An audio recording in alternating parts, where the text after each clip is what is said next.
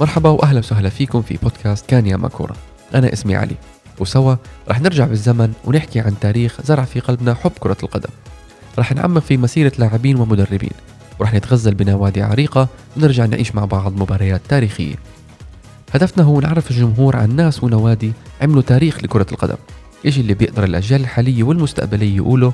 أنا بحب كرة القدم بسبب اللاعب الفلاني أو الفريق الفلاني. هدول القصص مش لازم ينتسوا وضروري نحكي عنهم. ومن وين بدأوا؟ ووين وصلوا؟ وكيف؟ هدفنا الثاني هو نخلي الشباب العرب يسمعوا هذه القصص ويقولوا كيف أنا بقدر أصير هيك؟